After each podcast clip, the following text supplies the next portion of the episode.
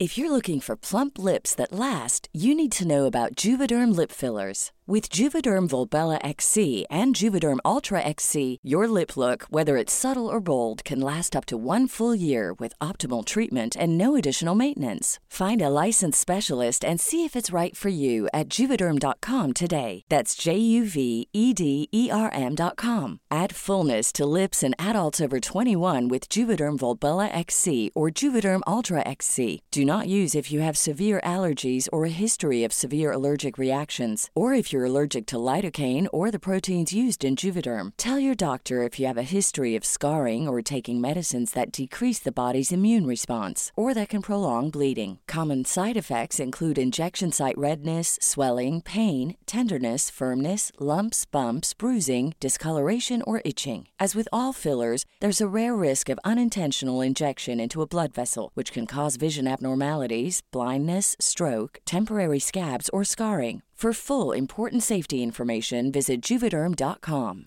Hiring for your small business? If you're not looking for professionals on LinkedIn, you're looking in the wrong place. That's like looking for your car keys in a fish tank. LinkedIn helps you hire professionals you can't find anywhere else, even those who aren't actively searching for a new job but might be open to the perfect role. In a given month, over 70% of LinkedIn users don't even visit other leading job sites. So start looking in the right place. With LinkedIn, you can hire professionals like a professional. Post your free job on linkedin.com slash people today.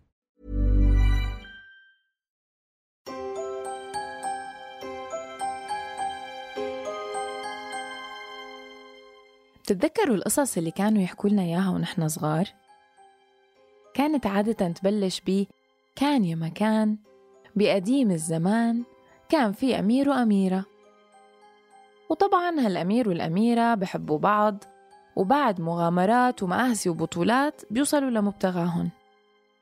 وتجوزوا الأمير والأميرة واحتفلوا بعرسهم سبعة أيام بلياليها وعاشوا بعدين بثبات ونبات وخلفوا صبيان وبنات. وبتخلص القصة.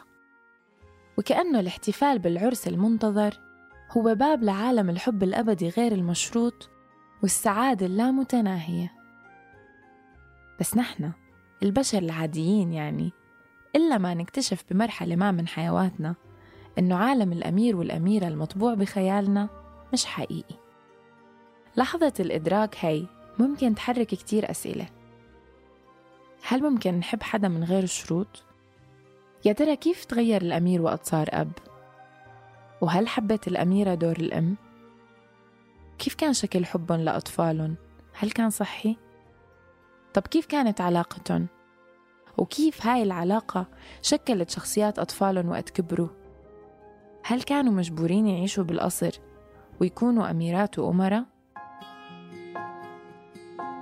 بهالموسم قررنا نعمل شي مختلف قررنا نعدد الآراء والأصوات ووجهات النظر لهيك رح نكون أربعة عم نرافقكن أمل سليم كريستينا وفرات. رح نحكي عن موضوع بخصنا كلنا. رح نحكي عن البلوغ. مو بس البلوغ بشكله الجسدي لكن البلوغ كمفهوم بدل على التحول. رح نحكي عن البلوغ اللي بيتطلب منا ننسلخ عن شرنقتنا وننطلق للعالم الخارجي.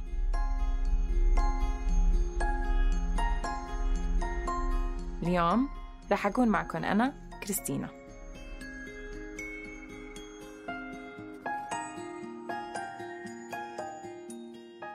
مع تكاثر أولى الخلايا وتكون الجنين بتبدأ رحلة صراع جسدين على الموارد للبقاء والاستمرار بالحياة.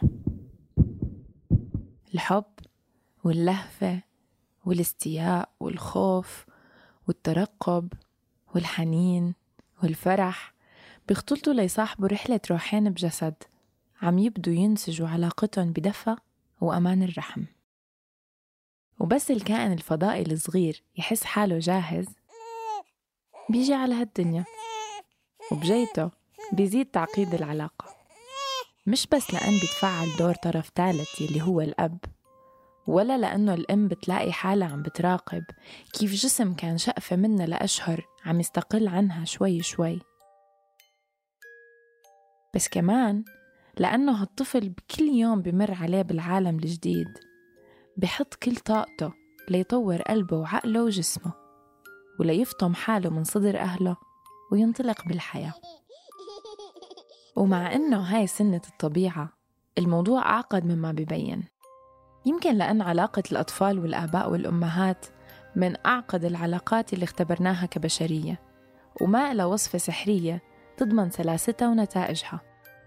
أو يمكن لأنها بتعرضنا لكتير تساؤلات وجودية. عن الأنا والآخر عن الحب والفقدان عن السلطة والخوف عن القوة والتوازن عن المسؤولية والأنانية. بهالحلقة رح نتعرف على تجارب نور كابنة وسوزان كأم ومعالجة نفسية. ونتمعن بالتحولات اللي عاشوها كأطراف مختلفة من معادلة البنوة والأمومة. وبديناميات علاقاتهم الحميمة مع أنفسهم وأقرب الناس إلهم. تم تغيير أسماء وأصوات بعض الشخصيات حفاظاً على خصوصيتها.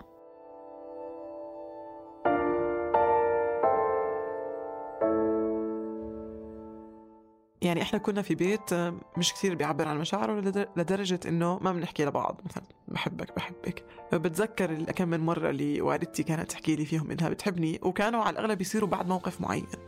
يعني يصير قصة معينة آه، تيجي بالليل هيك عندي تخت وتيجي تقول لي بتعرفيني أنا بحبك. هاد صوت نور. صبية بالثلاثينات عاشت وتربت ببيت جمعها مع والدها ووالدتها وأخوها الأصغر منها. بيتهم بيشبه كتير بيوت ممكن نلاقيها ببغداد أو عمان أو الشام أو تونس أو القاهرة. بيوت موجودة بكل مكان. مع إنها بتجمع ناس تحت سقف واحد ما بتكون المساحة الآمنة اللي بقربوا فيها من بعض. الحوار والتعبير عن المشاعر فيها بيكون محدود كتير إذا مش معدوم. أما الطلبات والالتزامات والتوقعات فإلها أول وما لا آخر. واللي ما بيلبي هاي التوقعات فيا ويله ويا سواد ليله. دائما كنت أحس إنه لازم أعمل كويس بالمدرسة لازم أسوي كذا لازم أسوي كذا وكل هاي الأمور. ولما بلشت أكبر شوي وما أحب ألتزم ببعض الأشياء آه، صرت أحس إنه بتختلف الأجواء في البيت. كان في مقارنات مع ناس ثانيين من العيلة. كان في بعتقد توقعات عالية من منا آه، مني ومن أخوي. آه، لما كان يكون في موقف معين وما ألبي التوقعات حسب شو الموضوع أحيانا كان يكون في عقاب. من وأنا صغيرة يعني بتذكر إنه في زاوية معينة بالبيت بدك توقف فيها وتضلك واقف ربع ساعة نص ساعة إلى آخره أو إنك تنحرم من شغلة معينة. وهذا الحكي كمل يعني لحد ما حتى لما وصلت يمكن التوجيهي مثلا بسهولة في شغلة معينة صارت بينسحب الموبايل مثلا أو ممنوع تطلع من البيت أسبوع أو ممنوع تاخذ كذا أو تعمل كذا. فكان في هاي آلية العقاب. وفي مرحلة معينة ببعض الأشياء أظن وصلت لمرحلة إني أنا صرت بعاقب نفسي عليها. فصار عندي أنا توقعات من نفسي لأنه هي صارت كانت توقعات بالبيت. وكان في عليها ردود يعني فعل سلبية لما ما كانت تصير أو كانت تصير بالبيت.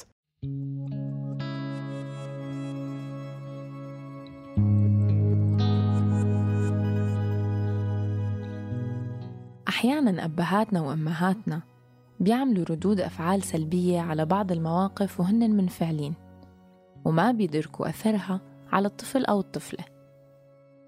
واحدة من الأساليب السائدة لتهذيب السلوك هي الصمت. وما عم نحكي عن صمت ساعة أو ساعتين لتهدى النفوس ويروق الجو عم نحكي عن صمت أيام. والد نور كان كتير مهتم بالزراعة. وكان يطالبها إنه تطلع تشتغل معه بحديقة البيت. وكانت نور تلبي طلبه لحد ما كبرت شوي وبلشت تشعر إنها مش مهتمة بهالنشاط فصارت ترفض. وكل ما ترفض كان الصمت يعم البيت.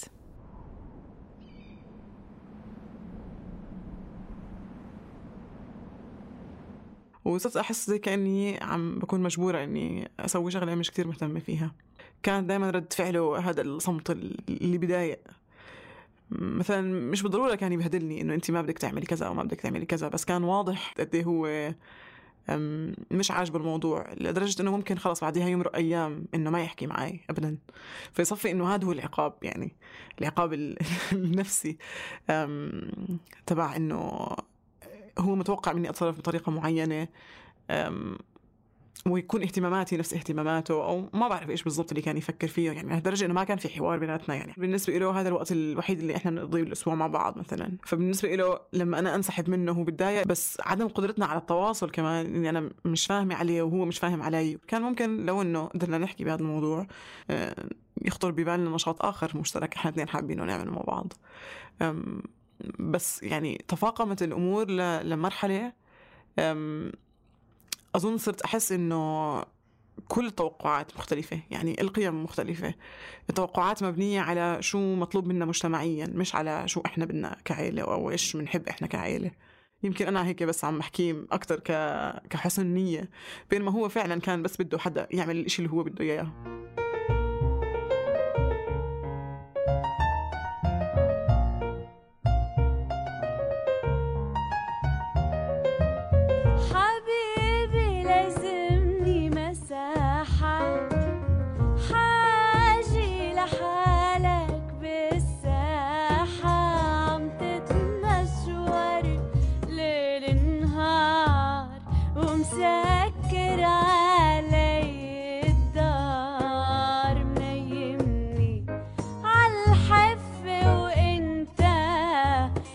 بتتقلب برياحة حبيبي لازمني مساحة وقت بلشت نور توعى على الأشياء اللي بتناسبها واللي ما بتناسبها وعلى شو بتحب وشو بترفض.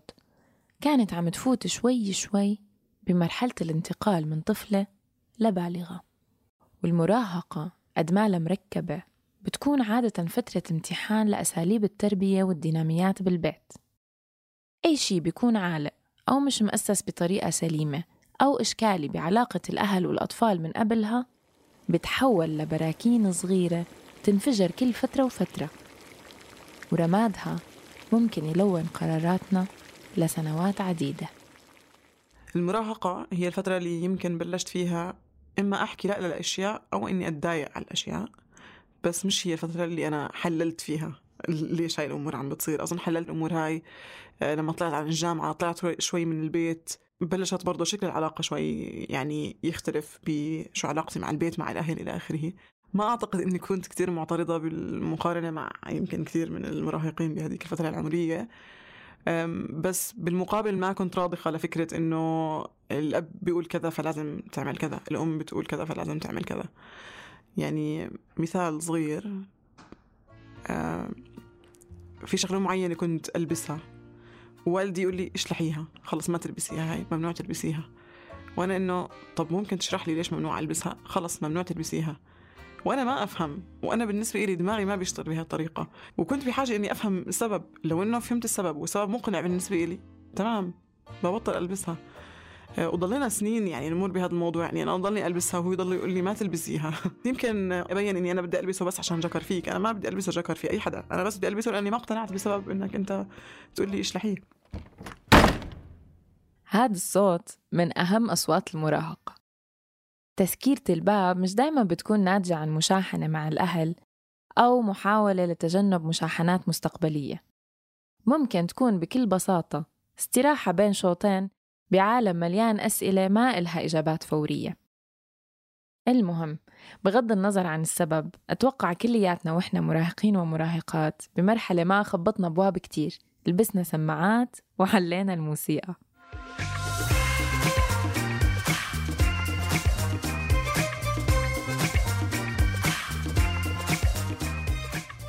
أنا كنت حدا كتير بيقضي وقت في غرفته مش كتير بيقعد مع العيلة. كرد فعل. لهي الفكرة إنه إحنا ما في عنا هذا الحوار بالبيت. لما كبرت شوي صار إنه ليش أنت ما بتقعدي معنا ليش أنت ما بتحضري معنا تلفزيون؟ ليه ما بتشاركينا؟ ليش لما نكون قاعدين ما بتحكي لنا شو صار بيومك؟ أنا ما تربيت على هذا الإشي تربيت على إشي عكسه إنه إحنا ما بنحكي عن يومنا ما بنحكي عن مشاعرنا ما عم نحكي عن ليش بدنا ناخذ هاي القرارات بس نحكي إنه تم اتخاذ هذا القرار وامشي فيه. لما يكون في عندنا ناس مثلا أصدقاء أو قرايب أو إلى آخره ما كانش مسموح مثلا لحدا الصغير إنه هو يشارك أو إنه هو يقعد أو إنه هو يبدي رأيه. هذا حكي بخليني أفكر إنه برضه يمكن أهلي ما كانوش واعيين على إنه ممارسات صغيرة بتصير أو ما بتصير بالبيت هي بالآخر بتبني يعني شخصية الإنسان.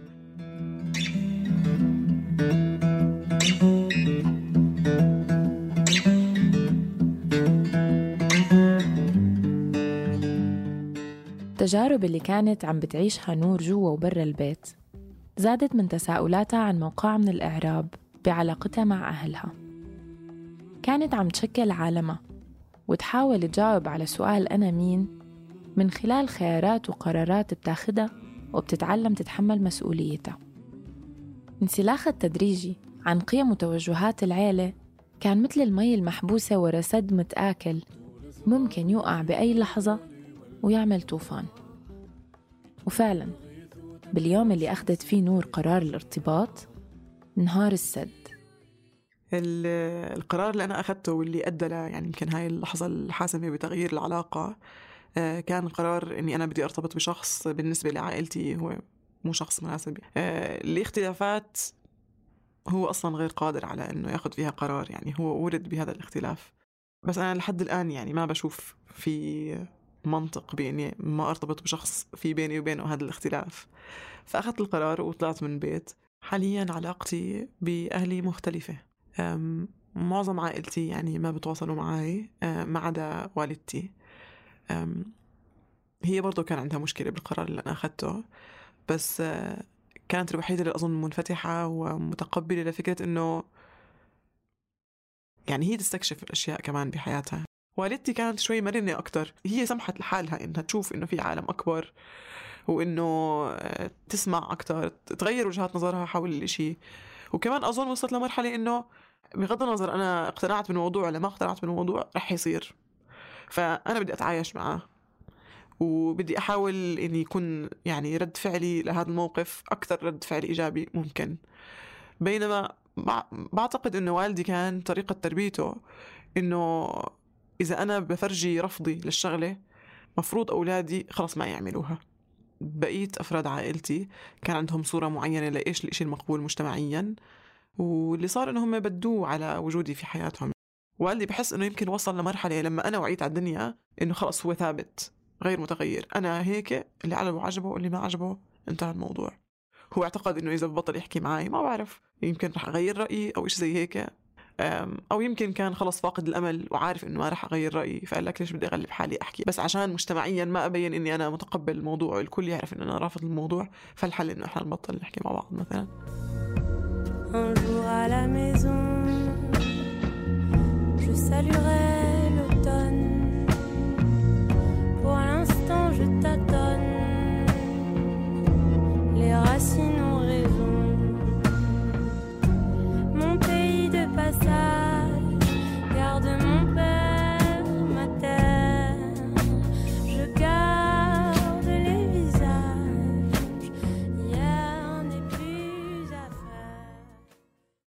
موت صغير.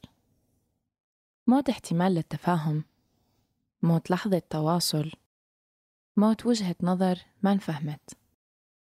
خلينا نسمع من سوزان عن تجربتها كأم ومعالجة نفسية. بركي قدرنا نفهم أكتر لغز التفاعلات بين الأطفال والأهل. أنجبت سوزان أول طفل بعمر 22 سنة. وحبت الدور الجديد لدرجة إنها قررت تنجب كمان أربعة. معظمهم هلأ عبر جسر المراهقة وصار ينحسب على عالم البالغين. فضولها تجاه الكائنات الصغيرة خلاها تتبع أسلوب حميم بالتربية مبني على التواصل والحب.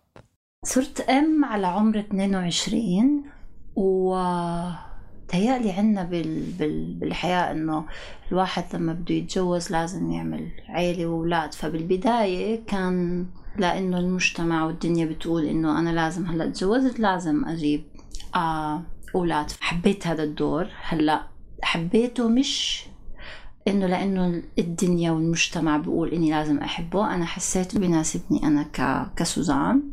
مرات الواحد بحسه هذا الإشي له مرات بحسه إنه يمكن كثير عليه إنه ما عم بقدر على هذا الدور. فبكل الحالات هو بحب إنه الكل يعرف إنه هو دور يعني بتعمله ب... وإلك الحق تحبه أو ما تحبه. بس أنا على هذا الأساس قررت أجيب بقيه الأولاد. إذا بالنسبة لسوزان قرار الأمومة كان قرارها هي بعيداً عن المجتمع. بس هاد ما بيعني إنه المجتمع ما كان له أي اعتبار. لأنه القواعد المجتمعية مش بس بتضغط على المرأة إنها تصير أم بس كمان بتتحكم بكيف بتصير أم. كل ست بتدخل بهذا الدور عندها في عندها توقعات معينة من المجتمع كيف بيصور إنه الأم لازم تكون أو أو أو إحنا طبعا بنقدس أمهاتنا لحد ما نعرف إنه هن إنسان كمان. رغبة سوزان بفهم عالم كل طفل وطفلة من أولادها كانت المحرك الأساسي اللي ساعدها تنسج علاقتها فيهم من الصغر.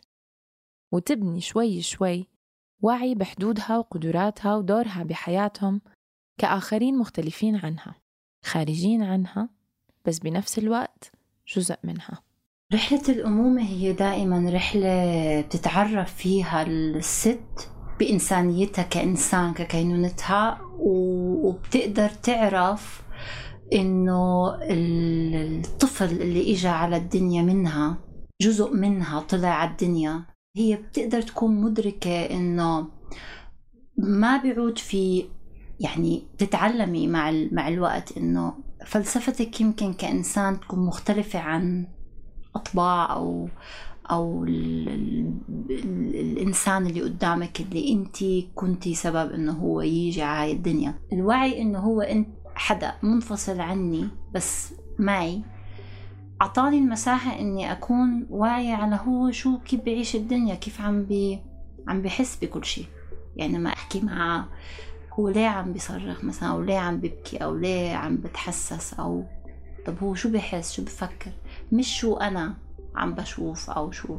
فهاي المقدرة إنه أنت يشوفك الطفل إنه أنت كأم واعية عليه أو صاحية إنه هو ممكن يكون مختلف.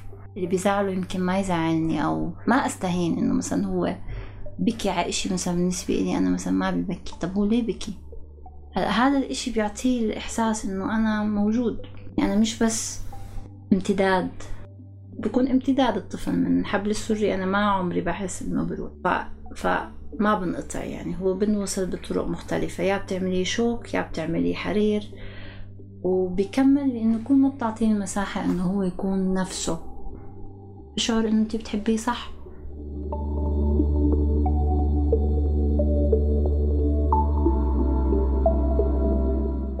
ومشان تقدر تعبر عن حبها لأطفالها صح؟ سوزان عملت كل شي بتقدر عليه لحتى تحافظ على استقلاليتها وشغفها بالحياة هي كأمرأة أو أم. وبالمقابل تربي أطفالها من أول أيامهم على الاستقلالية وعلى حب واحترام ذواتهم وذوات الآخرين. يعني ما كنت أحس إنه دوري كأم آه له فلسفة معينة أكتر ما إنه كنت بدي أعرف شو هذا الطفل هو كشخصه لأني بآمن إنه كان حيكون شخص جاي على الدنيا إله الميزات تاعته إله الكينونة تاعته إله الأشياء تاعته اللي أنا بدي أحاول أفهمها وكيف أنا أقدر أتعامل معها ب... بأمانة أو بضمير أو باحترام لكينونته كإنسان يعني جديد على الدنيا. فأمومتي صارت مستمدة من إني أنا عم بتعلم وهو عم بتعلم مني. طب كل هاد حلو كتير. بس شو بيصير لما دوامة الهرمونات المتقلبة والتمرد على السلطة تسحب الكائنات المعتزلة بغرفها على الثقب الأسود؟ عمر المراهقة هو عمر بيميزه إنه ال ال الانتقال من إنه أنا مين أنا كبرت ولا أنا بعدني صغير. فهلأ نرجع للأولية إنه أنا بآمن إنه هذا الإنسان الجديد عم بتعرف على مشاعره عم بتعرف على أفكاره عم بتعرف على شخصيته عم بتعرف على كتير أشياء. فرح يصير في مرات تصرفات اللي أنا كأم إنه ما بعرف شو أعمل فيها. يعني مثلا العناد أو الغضب أو الفورة بسرعة. ما عمري حاولت إني أنا أخذ هذا الموضوع إنه آه شخصي. يعني إذا ابني صرخ ابني مش قليل أدب. إذا ابني صرخ ابني موجوع. آه إذا ابني ما عم بينام مش لأنه ما عم بسمع الكلام. أكيد ابني في شيء في سبب. إذا أنا كبيرة ما عم بنام يعني إنه في سبب. يا إما تعبانة يا إما عم بفكر. فإنه لما كان مرات أبوهم يعصب عليهم أنتوا لازم تكونوا على التمنية نايمين. بس أنا كنت دائما أجي أقعد جنب التخت أقول له ماما أنت ليه مو ناسان؟ في شي مضايقك. فهي التبادل إنه هو إنسان وأنا إنسان بسهل عليك كل المراحل الصعبة. يعني يعني ابني جرب كتير أشياء مش لازم جربها. فهو بيعرف إني أنا ضد هاي المبادئ. كان يجي يحكي نقعد نتفاهم نتفاوض نحكي اقنعني ليه؟ شو أنت بتحس؟ آه انت راضية ماما؟ قلت له مش مش أنا اللي حاحمل العواقب يعني أنت رح تحمل العواقب بس تأكد إني رح أكون واقفة جنبك وأحبك. بس حتتغلب بالعواقب. الحوار مع المراهقين والمراهقات. وقت يمروا بفترات صعبة عم يتحدوا فيها حالهم والعالم ممكن يكون كتير مجهد خصوصي على أقرب الناس إلهم. لأن مشاعر الحب والرغبة بالحماية من أي مكروه بيكونوا عم يصارعوا المنطق. ويحاولوا يتغلبوا عليه. وهي كانت إحدى الصعوبات يلي اختبرتها سوزان بأمومتها. يمكن أصعب إشي على الأم إذا حد من أولادها آه، بيتوجع. يعني وجع فقدان شافت إنه هو موجوع لأنه عم بيصارع بإشي معين عم بتشوفه موجوع. تهيألي هذا الشيء كتير كنت أحس مرات إني نفسي أحمل وجعه شوي. يعني أو وجع بنتي شوي أحمل عنها عشان يخف شوي عنها. بس بنفس الوقت كنت مدركة إنه هو لازم ينوجع وأنا لازم أكون واقفة جنبه عشان إحنا التنين نحكي بالوجع وشو استفدنا من الوجع وشو تعلمنا من الوجع.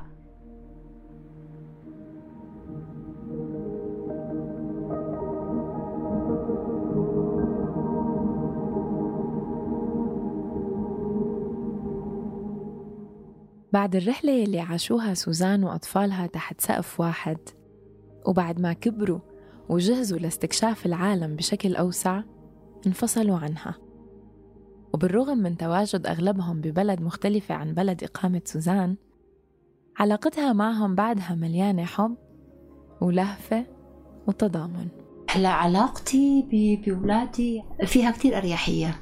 ما فيها آه ما بحكي تملكية أو ما فيها توقعات أو ما فيها أنا أمك ليش ما بتسأل عني ليش ما يعني يعني عندي احتر... في بيننا احترام كتير كبير لكينونة كل حدا.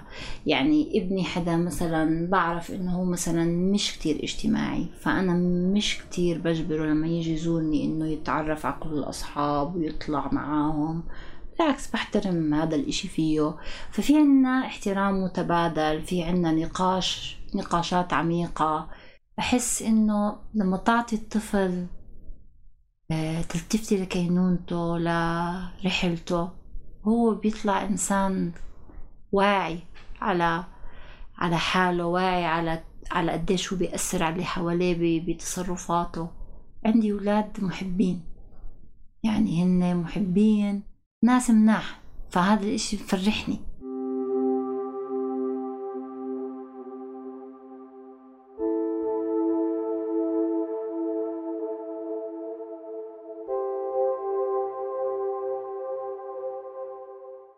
احتياجات الطفل من أول ما يفتح عيونه على الدنيا بسيطة كتير.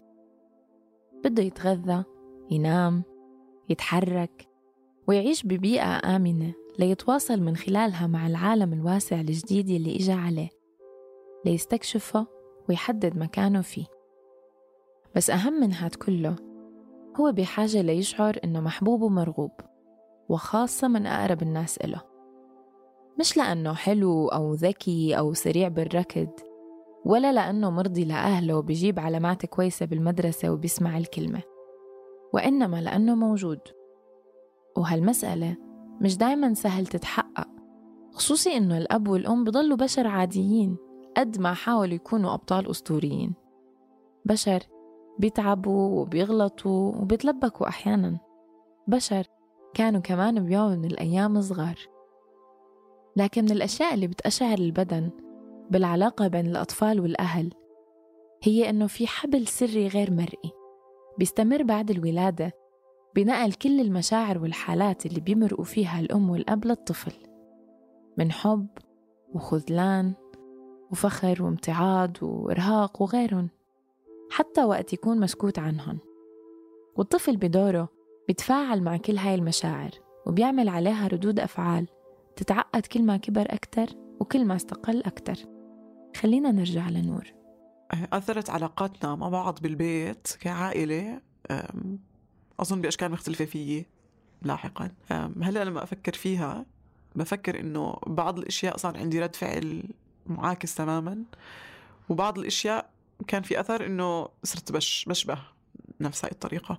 الأشياء اللي بشبه فيها إنه لساتني عندي توقعات عالية من نفسي وأعتقد إني أنا يعني معظم الناس حوالي يقولوا لي أنت قاسي على حالك كثير أكثر من ما لازم. فبحس هذا أثر يعني مباشر إنه كان في شوية قسوة بالبيت توقعات عالية فأنا ترجم هذا الشيء آه، عندي بنفس الطريقة. في أشياء يعني بحس صار عندي رد فعل معاكس تماما تماما. آه، منها إنه أنا حدا منفتح كثير بيعبر عن آرائه كثير حتى بالأوقات اللي مش لازم أعبر فيها عن آرائي. آه، صريح زيادة عن اللزوم.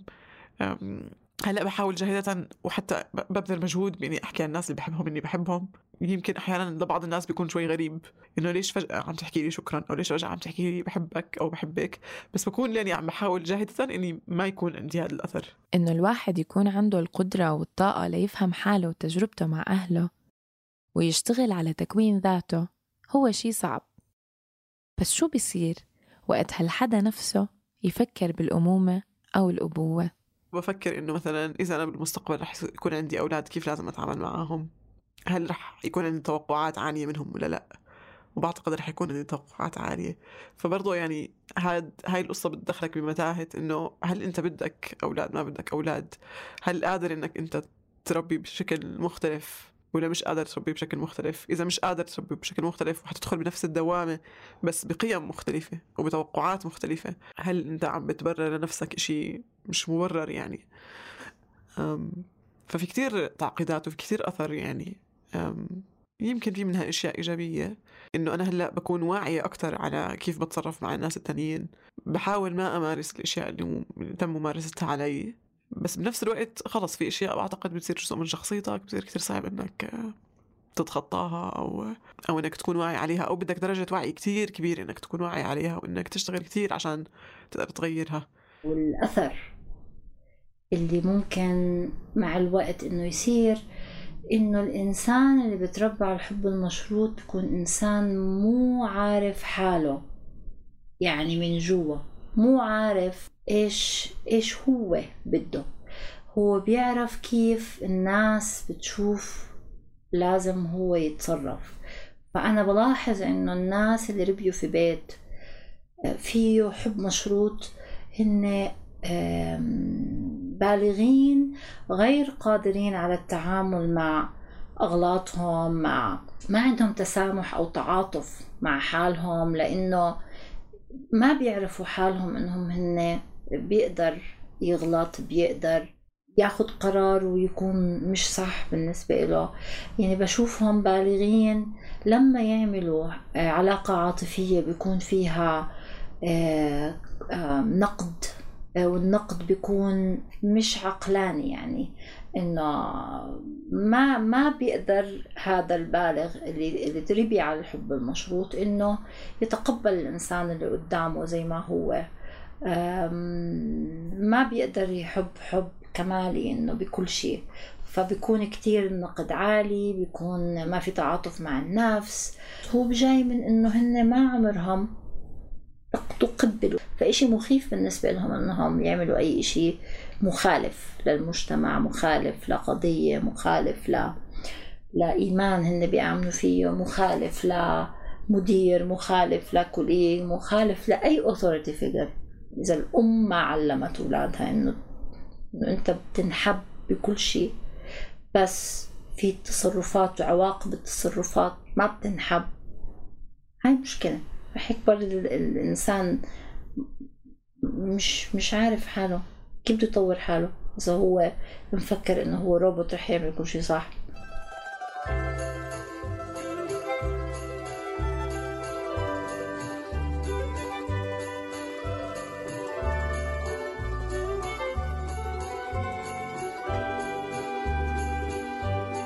أنا وصغير حلمت كتير.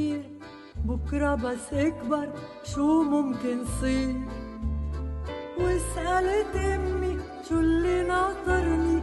ضحكت لي وقالت لي بده يصير بيصير شو ما صار يصير يصير اللي جاي ما بتملكي بده يصير بيصير.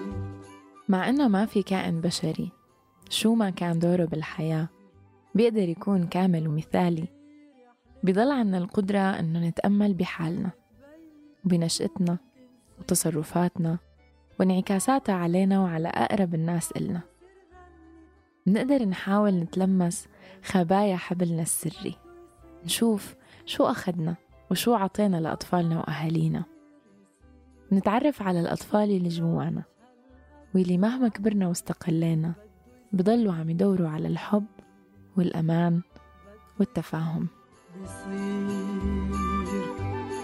يوم اللي كبرت أخدني الحب سألت اللي بحبه شو ناطرني.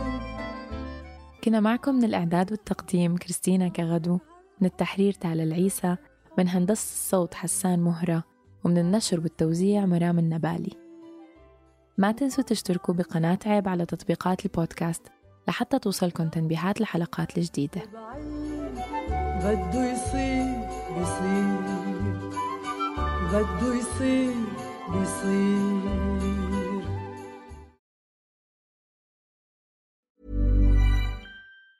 Hey, folks, I'm Mark Marin from the WTF Podcast, and this episode is brought to you by Kleenex Ultra Soft Tissues, your ally to help tackle your allergy symptoms this season. I love the change of seasons, but nobody loves pollen and all those other things floating in the air that make you sneeze during this nice weather. Kleenex Ultra Soft Tissues are hypoallergenic and allergist approved, so fight back against watery eyes and runny noses without worrying about irritating your skin. For this allergy season, grab Kleenex and face allergies head on.